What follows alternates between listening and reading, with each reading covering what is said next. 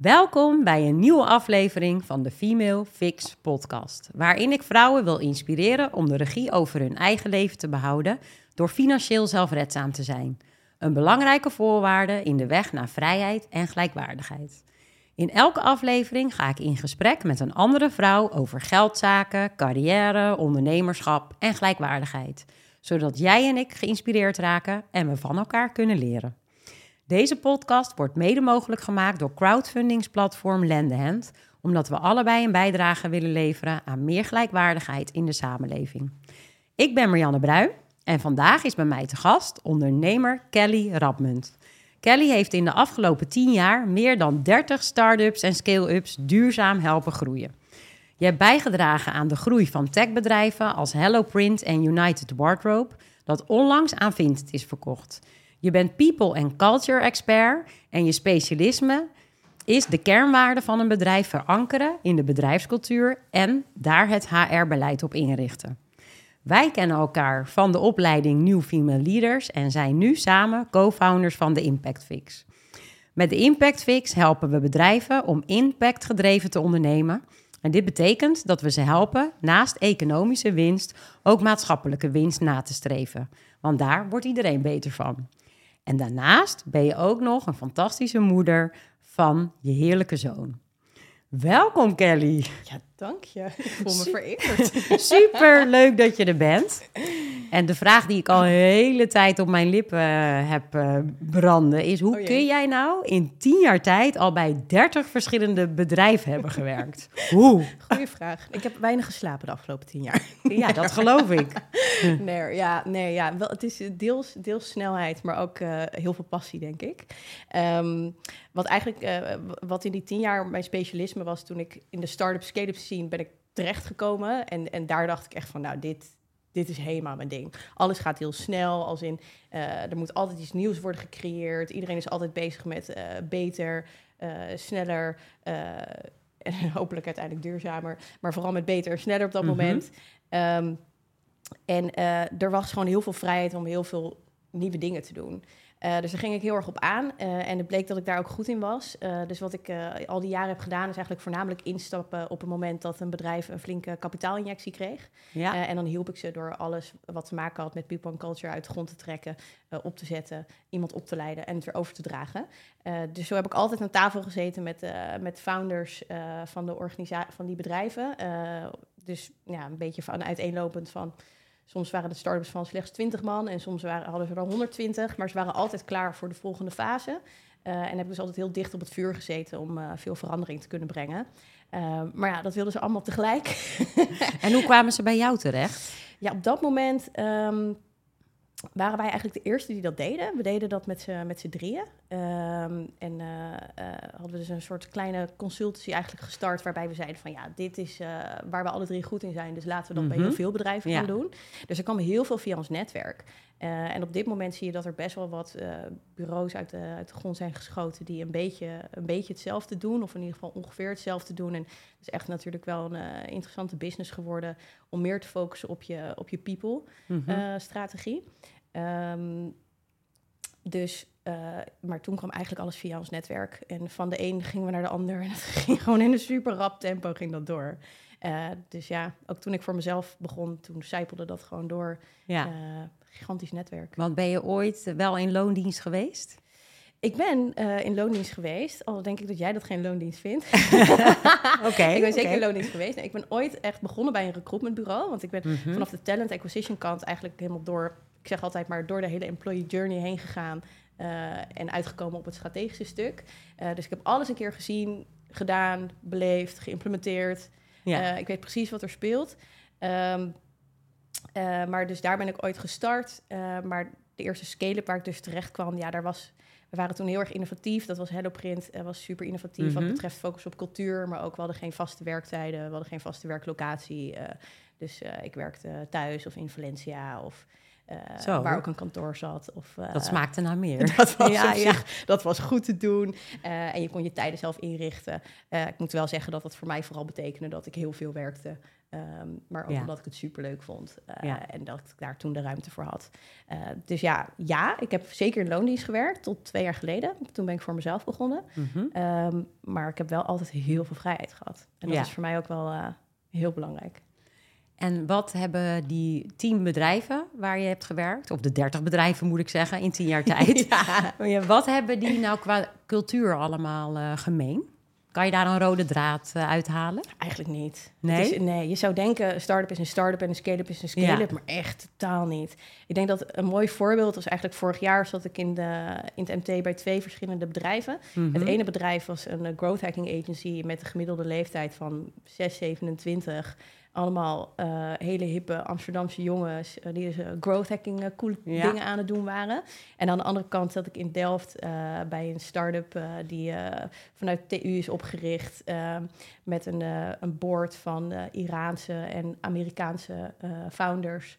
ehm, van boven de 50, eh, waar ik ook in het MT zat. Ja. Heel, met een super divers team overigens, heel cool. Eh, maar ja, dat is echt to- twee totaal verschillende werelden qua ja. personen, qua doelen, qua way of working. Dus nee, dus die, die, die culturen kunnen echt nog heel flink uit elkaar Mhm. liggen. Maar het zijn allemaal wel snel groeiende bedrijven, als ik jou zo Dat is hoor. wel zo. Ja. Eh, merk je dan eh, toch nog wel een masculine cultuur, of hoeft dat ook niet altijd zo te zijn?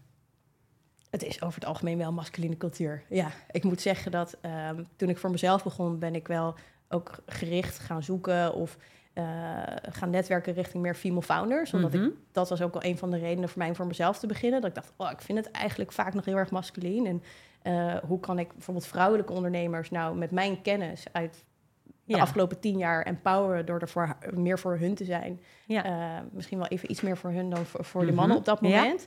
Ehm, en die female founded bedrijven, daar is het dus ook echt heel anders. Ja? Absoluut. Eh, ik vind vooral ook eh, leiderschapsstijl. ehm, dat, dat eh, vooral in dat team, dat het team heel erg intrinsiek gemotiveerd was. En daar heb ik heel veel van geleerd ook. En het gaf voor mij veel bevestiging van de dingen waar ik in geloof. Mhm. Dat op het moment dat je dus inderdaad mensen minder extern prikkelt of onder dwang, eh soort van ja, op afrekening dingen laat doen en ze veel meer intrinsiek motiveert, Ja, dat output ook echt. ten goede Ja. komt. Maar waarin waren ze dan intrinsiek gemotiveerd? Ten eerste over de missie. Eh, het is een, eh, een tool voor employee well-being. Dus eh, het is iets wat voor hen heel erg leefde, dat ze echt wilden bijdragen aan het verbeteren van well-being op de werkvloer. Mhm. Dat helpt natuurlijk al. Ja. Dus zo zie je maar een bedrijf hebben met een duurzame, mooie missie. Ja, dat zorgt ervoor dat je dus blijkbaar ook super slimme, talentvolle mensen kunt aantrekken. Want dat, die zaten daar allemaal aan tafel. Dus dat. Eh, het was een heel diverse team. Eh, mensen kwamen echt van over de hele wereld. Eh, we, zijn, we gingen voor strategische sessies naar Marokko, zodat iedereen daar samen kon, komen. Ja. Want anders zagen we elkaar niet. Mhm. Ehm, dus ja, en dus de manier waarop de founders omgingen met de mensen ook wel. Gewoon echt, ehm, echt wel eh, veel eisend hoor. Want het betekent dus niet dat je. Ik denk dat er verkeerd wordt ingeschat dat je dan maar oh, makkelijk moet zijn. En oh, nou, als je het niet ziet zitten, dan doe je het toch niet of zo. Mhm. Maar eh, omdat ze zo goed eh, met de mensen omgingen en zo empathisch daarin waren en ze echt hielpen om zichzelf ook te ontwikkelen en beter te worden.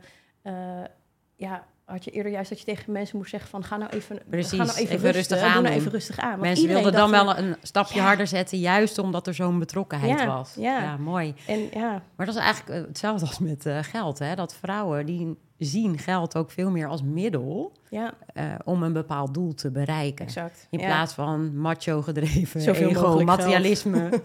Ja. willen ze daarmee vaak iets goeds doen. Zeker. Ja, Ja. Maar dat zag jij dus ook gewoon terug in de cultuur. Ja, nou ja, ik heb zodanig geloof in ze dat ik, ik in hun heb geïnvesteerd.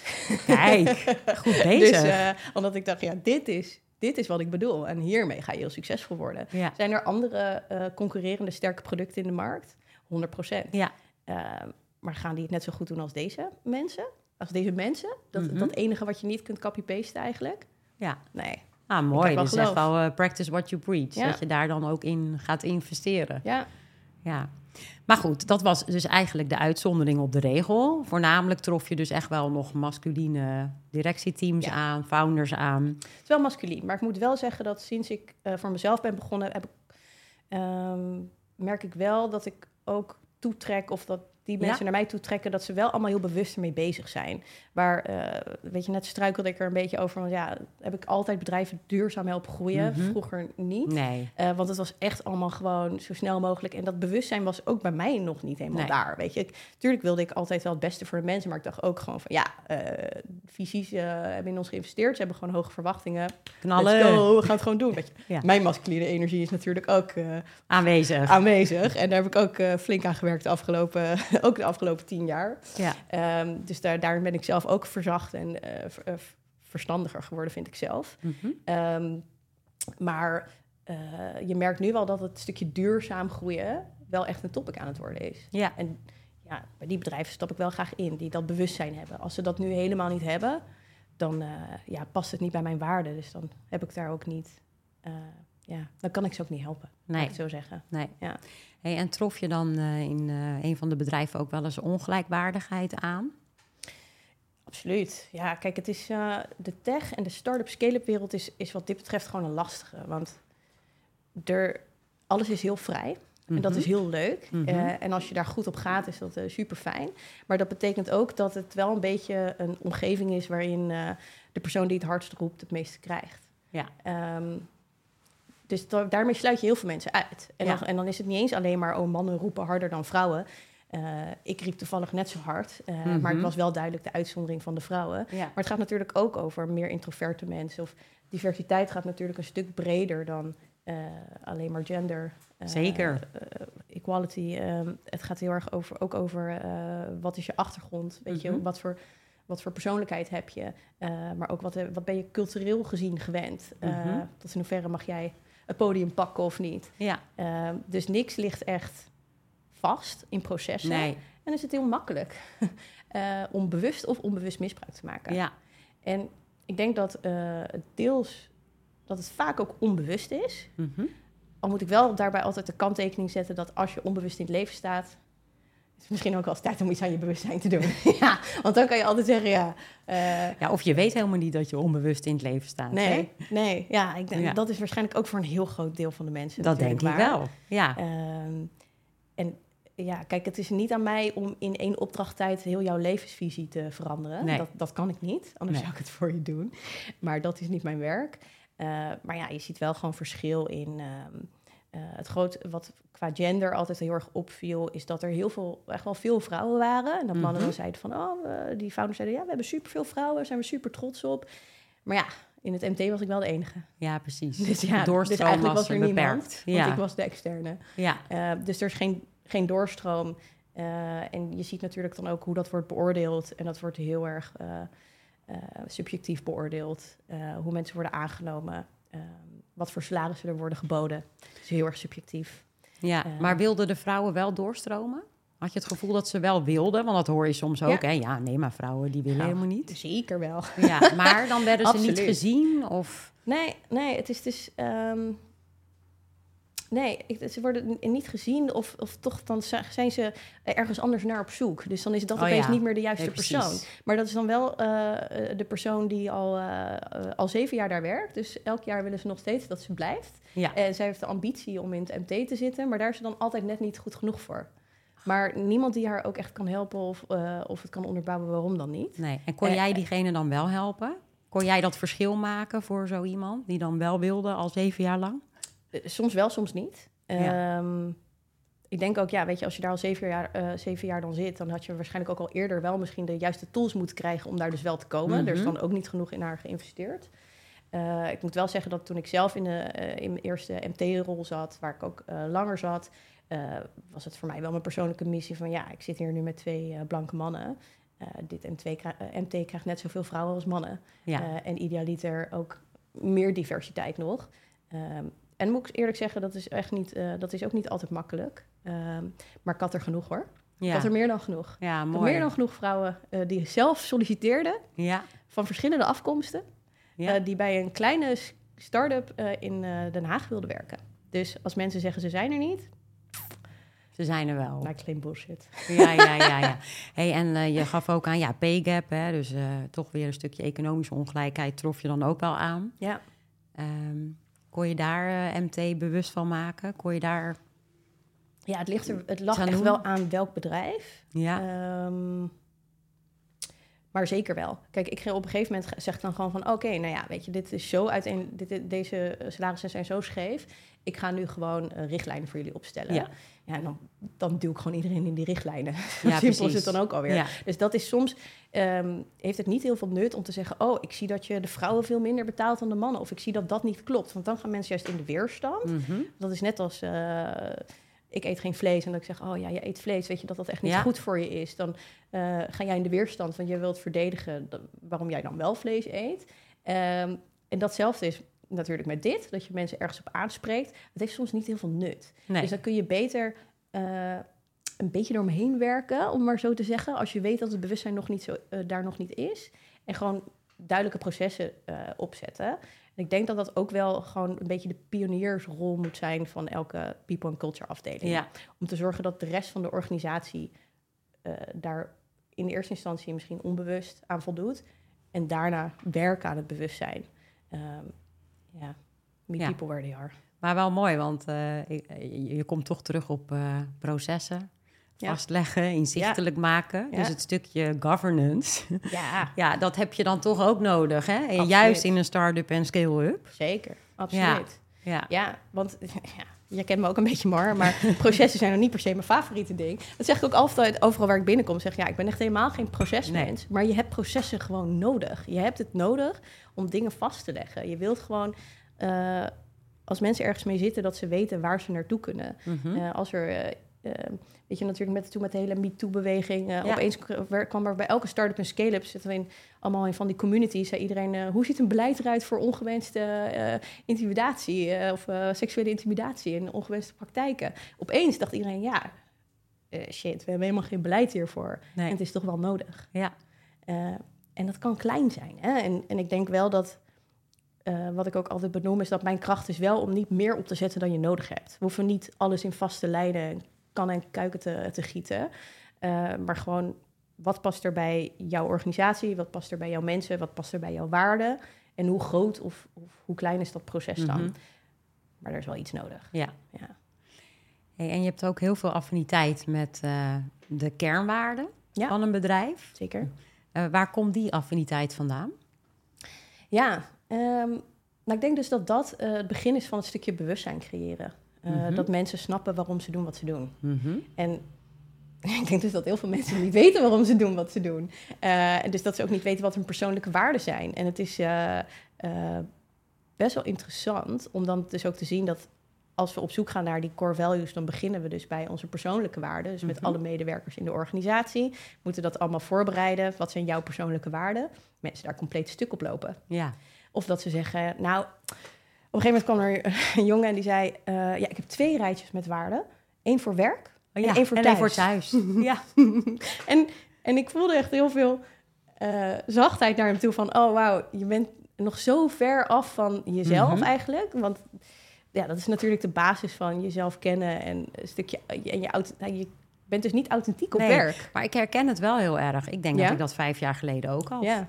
Ja. Ja. dat ik altijd zei van nou, ik ben thuis eigenlijk heel eh, anders en zachter dan op mijn werk. Ja.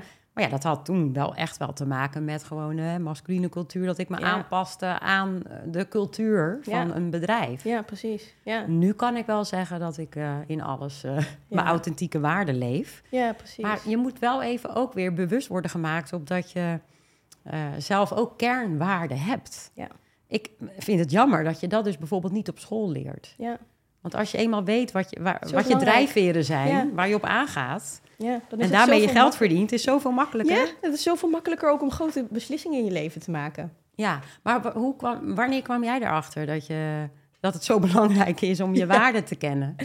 Eh, nou, ik denk dat ik het dus bedrijfsvlak in de eerste instantie ook heel erg zag als een middel. Wat Ja. natuurlijk weer heel erg past bij mijn masculine kant. Ja, Dus dat ik in het begin altijd dacht van ja, ik heb die values nodig, want anders kan ik niks implementeren. Want dat moet allemaal in lijn zijn. Dus dat voelde ik gewoon heel erg aan en dat zag ik heel erg in. Eh, en ook wat voor effect dat dus had dan uiteindelijk eh, op de mensen en op de bedrijfsresultaten. Ehm, maar pas later, toen ik zelf eigenlijk ook de accelerator van New Female Leader, eh, Leaders deed, Ja. moest ik zelf mijn eigen kernwaarden opschrijven. En eh, nou, ik had er in eerste instantie geloof ik 30.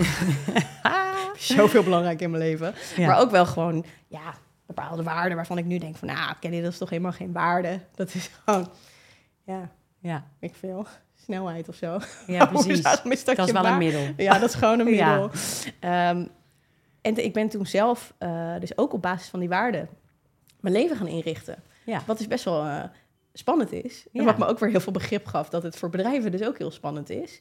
Eh, omdat je denkt dat je daar al naar leeft. Eh, maar op het moment dat dat bewustzijn wordt gecreëerd, dan zie je opeens, kijk je om je heen en denk je, oh, maar hoe is dit dan zo ver gekomen? Ja. hoe kan dit dan? Eh, ja, maar mijn, ja, in mijn leven is er echt, eh, nou, ik kan niet uitdrukken hoeveel beter op geworden sinds ik dat doe. Ja, Ja, mooi. Dichter bij jezelf. totaal, Ja. totaal. Hey, en ehm, wat vind jij de voordelen van het ondernemerschap? Nou, laten we beginnen met de vrijheid. ja, ja. Was dat ook een belangrijke waarde dat, voor dat is echt mijn, eh, ja, mijn nummer één eh, waarde, 100%. Ja. En eerst was dat nog opgesplitst in eh, onafhankelijkheid, is voor mij altijd super belangrijk Mhm. geweest. Volgens mij was ik vier volgens mijn moeder toen ik voor het eerst zei, ik leid mijn eigen leven. Oh, ja, dus Ja. er zit iets heel diep geworteld in mij, wat heel Mhm. erg op eigen benen wil staan.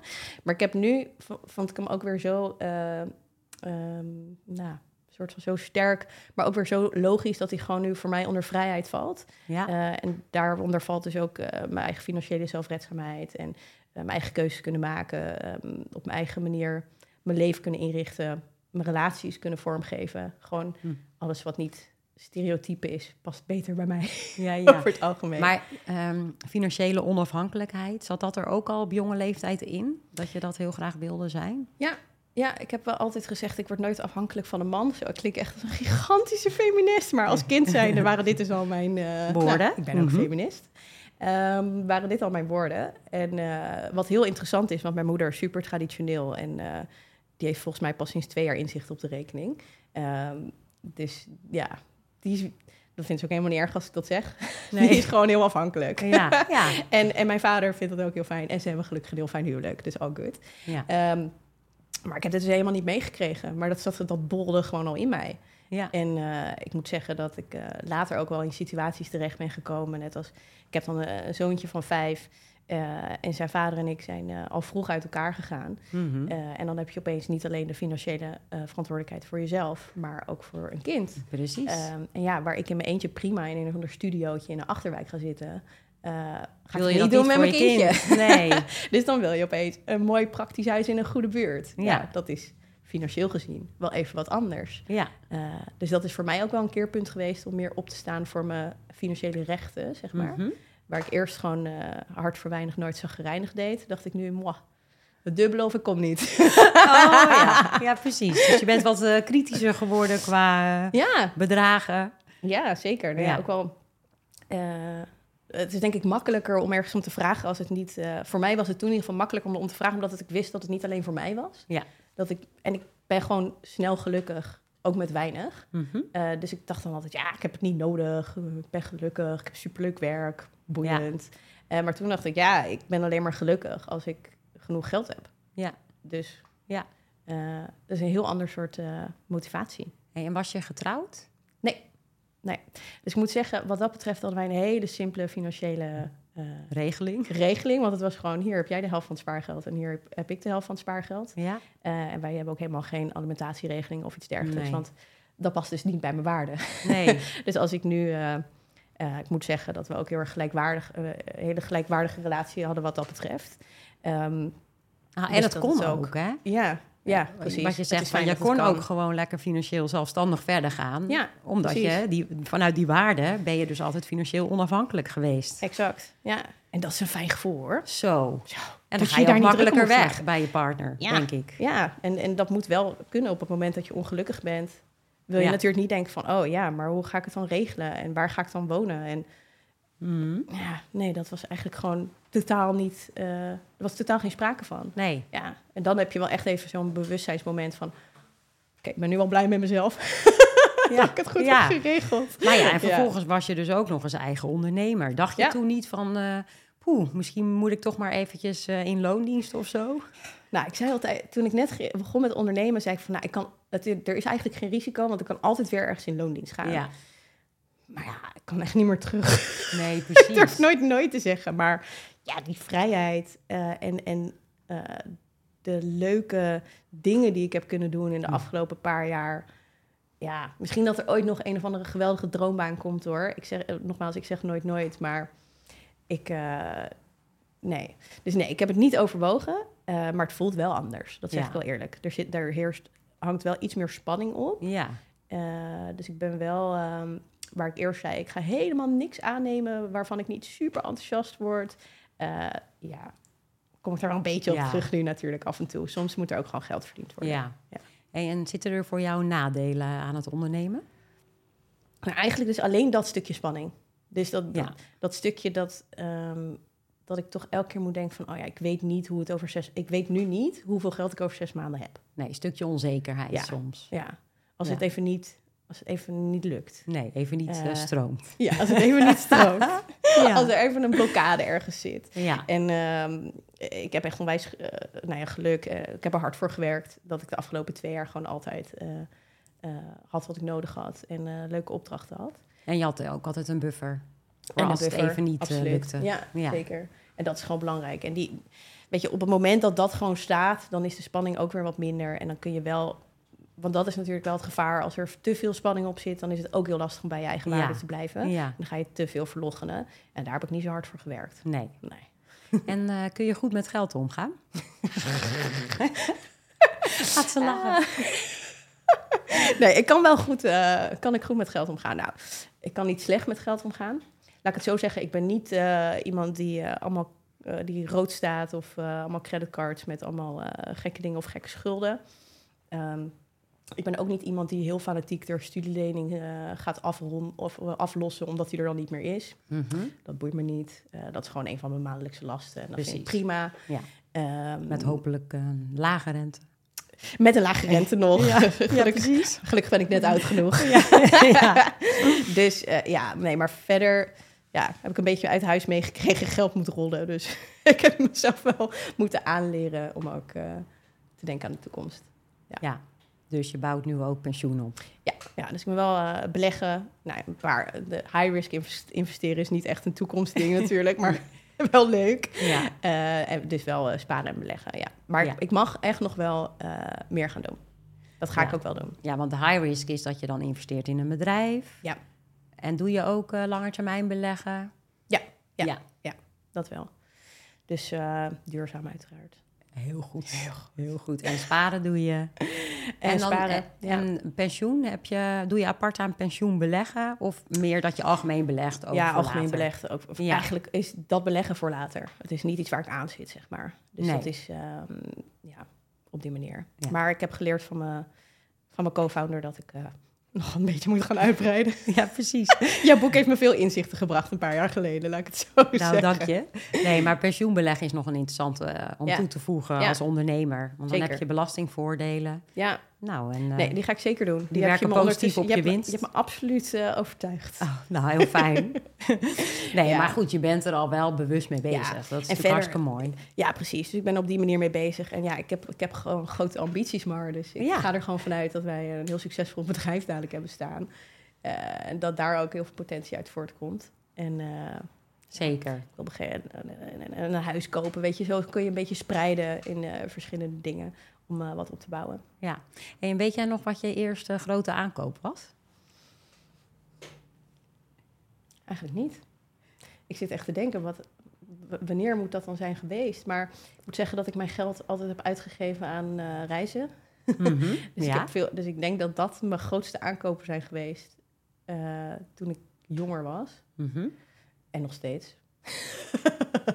ik geef wel veel geld uit aan, be- aan belevingen. Ja. Eh, ik heb Spaar niet, geen eh, centen, maar mooie momenten. nou, Zeggen ze dat, dan. ja. Ik heb, ik heb dus niet echt, eh, oh, toen had ik zo'n dure, dure tas of Ja, ja. schoenen of... Nee, dat heb ik echt Nee. niet. Nee, dus ik denk dan mijn vliegticket naar Buenos Aires of zo. Oh ja. ja, dat is wel grappig. Mijn moeder die zei toen ik mijn eerste salaris had... ehm, dan moet je iets moois van kopen. Oh. Dat ga je nooit meer vergeten. Wat leuk. Ja, dus dat Wat weet ik nog. Nou, ja, ja, het was een snowboardpak. Super cool. ja, super cool. Maar ook, die kan ik dus ook niet wegdoen. Nee, oh nee. Want ik weet gewoon, oh, dat was mijn eerste Ah, echte maandsalaris. Ja. ja, Goeie. dat is wel een leuke, toch? Dat ga ik ook doen met Ja. Ehm, en eh, nou ja, ik wil natuurlijk weten van jou, heb jij nog eh, ondernemerstips voor vrouwen die nu luisteren? Of voor mannen natuurlijk, maar nou ja, Ja. ik vind die waarde wel heel erg mooi, hè? dat je dus onderneemt vanuit je waarde. Ja, dus onderzoek voor jezelf inderdaad. eh, wat is voor jou belangrijk? En zoek dus ook naar klanten die, die daarop aansluiten. Ja. Zoveel mogelijk. Want ja, ten eerste het maakt je werk makkelijker. Maar het zorgt vaak dus ook voor dat je resultaten beter zijn. Mhm. Eh, dat is natuurlijk met externe consultancy. Krijg je toch altijd ook te maken met je interne stakeholders. Tot in hoeverre zij meewerken of niet. ja. Eh, dus dat is absoluut een belangrijke. Ehm, ja, ik denk dat de manier waarop ik de afgelopen twee jaar heb ondernomen, dat het wel stressvol is voor veel mensen. Als in, ik werk, ja, startups en scale-ups is allemaal wel korte termijn werk. En ik hoor echt vaak een dag voordat iets is afgelopen dat het wel of niet verlengd wordt. ja. Ehm, dus ik denk dat als je dat wil doen, moet je wel echt stevig in je schoenen staan. Mhm. Eh, Ja. Dus denk er misschien over na. Welke type opdrachten past het best bij mij? En welke termijnen past het best bij mij? En ga daar ge- gericht daarop je netwerk uitbreiden. Wat zeker echt eh, tip nummer drie zou zijn. Eh, Ja. Toen ik net voor mezelf begon, toen ben ik gewoon allemaal events afgegaan.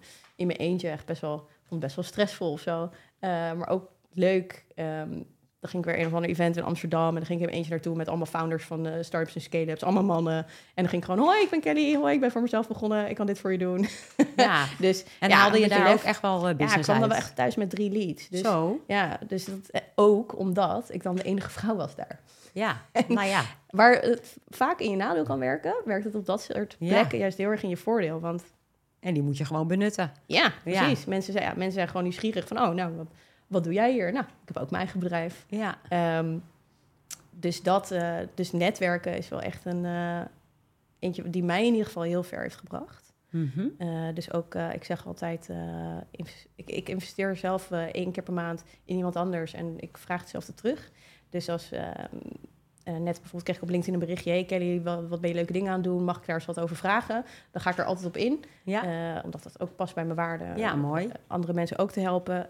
en zo vraag ik ook gewoon sparringskoffies terug. Dus ook gewoon, ja, connect met de mensen om je heen. Vraag hoe zij dingen doen. Weet je, je hoeft niet alles alleen uit te vinden. Nee. Ja, dat Alleen zijn een aardige kom je tips. ver, maar samen ga je veel sneller. Ik kom nog veel nou, verder. absoluut. Ja. Kijk maar naar ons. Hey, en ehm, als je dan hebt over eh, financiën, zijn er nog financiële ja, levenslessen waarvan jij zegt, hey, die zijn ook echt wel heel relevant voor de luisteraar? Ehm, nou, ik denk dus vooral, ja, wat, wat ik net al benoemde, wat voor mij gewoon heel belangrijk is, is gewoon je, die financiële zelfstandigheid in een relatie. Ik denk dat het echt eh, wordt onderschat. Dat je echt onderschat van, oh, nou, dan ga ik dan wat minder werken. Eh, hoeveel invloed dat heeft op eh, je financiële situatie voor nu en voor de toekomst. Maar ook misschien wel voor je eigen zelfvertrouwen, voor de ontwikkeling van je eigen carrière. Mhm. Eh, ik weet dat toen Sen nog geen één was, ik wilde minder gaan werken. En toen was hij nog geen één. Toen dacht, had ik echt wel zoiets van, nee, ik wil gewoon meer gaan werken. Want ik vind mijn werk gewoon superleuk. En het is gewoon heel belangrijk dat ik Ja. op mijn eigen benen kan staan. Eh, dus ja, dat zou ik echt iedereen op het hart willen drukken. Van zorg daarin gewoon goed voor jezelf. Mhm. Ja, dus Ehm, eigenlijk gewoon je inkomen behouden Ja, door middel van een leuke carrière. ja, en dus gewoon ja, ook een beetje het wel gewoon thuis afdwingen. Ja, Want eigenlijk zou het heel normaal moeten zijn eh, dat als jullie allebei een baan hebben, dat jullie allebei evenveel inleveren. ja. Eh, en ik, dit is een heel sensitief topic in heel veel huishoudens Mhm. waarschijnlijk. Maar het kan wel. ja, dus echt gelijkwaardig partnerschap, ouderschap. Jij hebt denk ik ook eh, co-ouderschap nu. Ja, we hebben, wij hebben dus co-ouderschap en dat is 50-50. Mhm. Eh, allebei ons eigen geld. Eh, Ja. ik heb ook, we hebben ook niet iets gezegd van... oh, als jij ooit meer geld verdient, krijg ik wel iets. Of, nee, gewoon, wij zijn gewoon twee op onszelf staande mensen... die het beste voor ons kind willen. Ja. En dat is het enige waarom onze relatie moet, moet draaien. Mhm. Ehm, en daarin heeft hij, werkt hij dus ook minder. En eh, nou ja, we hadden nog allemaal situaties eh, met een zieke zen. Eh, hoe moeten we dat opvangen? Dan is Ja. dat gewoon, ja, jij doet die dag, ik doe die dag. Ja. Eh, het is allemaal gewoon 50-50. Ja, En eh, ja, voor hem is dat ook heel normaal. Nou, heel knap. En modern ook wel. Wij zijn zo hip. Zo modern. Ik ben zo hip. Ja. ja, kijk, en dat is misschien niet voor iedereen weggelegd. Nee, snap ik ook. Maar dan We zijn die financiële afspraken dus zo belangrijk. Dat Ja. je dan echt afspreekt, oké, dan eh, leggen we naar rato van ons inkomen in. En Exact. als het fout gaat, hè, dan Ja. delen we het wel eerlijk door Ja, twee. denk er gewoon over na, wat als het fout gaat. Precies. Dat, dat meer. En, Ja. ja. ja, en, en wat doe je ja, als ondernemer als er even geen werk is? Dat is natuurlijk ook wel een hele belangrijke om over na te denken. Ja, dat nou, dat je dus eh, echt een buffer hebt. Ja. Ja, geeft wel heel veel rust. ja en dan Dan is daar een, heb je een stuk beter van. Ja, nou precies. En dan Ja. is eh, nou, een half jaar salaris is eigenlijk heel mooi hè, om als buffer te hebben. Ja. Ja. Dat je een moeilijke periode kan overbruggen. Ja, precies. Ja, een moeilijke periode kan natuurlijk ook gewoon iets persoonlijks zijn. Zeker. Eh, ik bedoel, ja, eh, het leven overkomt je ook maar. Ja. Dus eh, ja. Hey, en heb je nog eh, dromen in je leven? Oh, ik heb zoveel dromen, maar... mijn grootste, mijn grootste droom is natuurlijk eh, het bedrijf wat wij aan het bouwen zijn. Eh, ik heb echt al jaren zit ik in mijn hoofd met... eh, ik, wil wil, wil een eigen bedrijf hebben. Ik wil iets doen wat precies doet hoe ik het in mijn hoofd heb. qua kwaliteit, qua impact, qua verandering brengen, qua... Ja, alles wat we eigenlijk naar elkaar hebben uitgesproken, dat imperium, die gaat er zeker komen. Dus dat is echt een grote droom. Ehm, ja, ik wil op een gegeven moment, eh, dus dat is ook interessant in je financiële doelen, eh, ook wel graag een, eh, een, een huis op een warmere Mhm. plek. In de, in de, Ja. Eigenlijk heb ik altijd al gezegd, ik wil naar het buitenland. in mij zit eigenlijk iemand die niet in Nederland hoort. Maar nu heb ik de concessie met mezelf dat het ook een beetje 50-50 kan. ja, En dat is ook... een dat- mooie investering, hè? ja, het is ook nog een mooie investering. Zeker, ja. Dus dat is wel eentje die we ook gaan realiseren. Ja, zeker. Hey, en waar eh, wil jij eh, de Impact Fix het liefst elke dag mee helpen? Waar wil ik de impact fix zelf mee helpen of de klanten?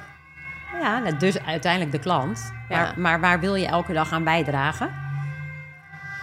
Ik wil vooral bijdragen aan... Ja, uiteindelijk dat, dat al die mensen het gaan voelen. Dit klinkt misschien heel zweverig. Ik zit te denken, hoe kan ik het onderbouwen? Maar dus dat, dat bewust... Waar we, we, we hebben dit gesprek echt al tientallen keren over bewustzijn. Dus ik denk dat dat even Mhm. Ja. een topic ook is. Dat creëren van bewustzijn.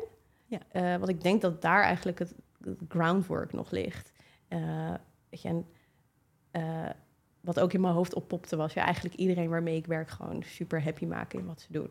Ja, mooi. Ehm, Maar ja, bewustzijn dus in dat naast economische groei, maatschappelijke groei heel Ja. belangrijk is. En dat dat hand in hand kan gaan. ja, en ik vind financiële groei dus super belangrijk. En Ja. financial well-being super belangrijk. Dus het zal bij mij nooit gaan over alleen maar... oh, fluffy, wat zijn we allemaal blij en Precies. vrolijk. Eh, dat is sowieso totaal niet mijn stijl. Het is hoe kun je echt op fundamenteel niveau... mensen een gelukkiger leven bieden.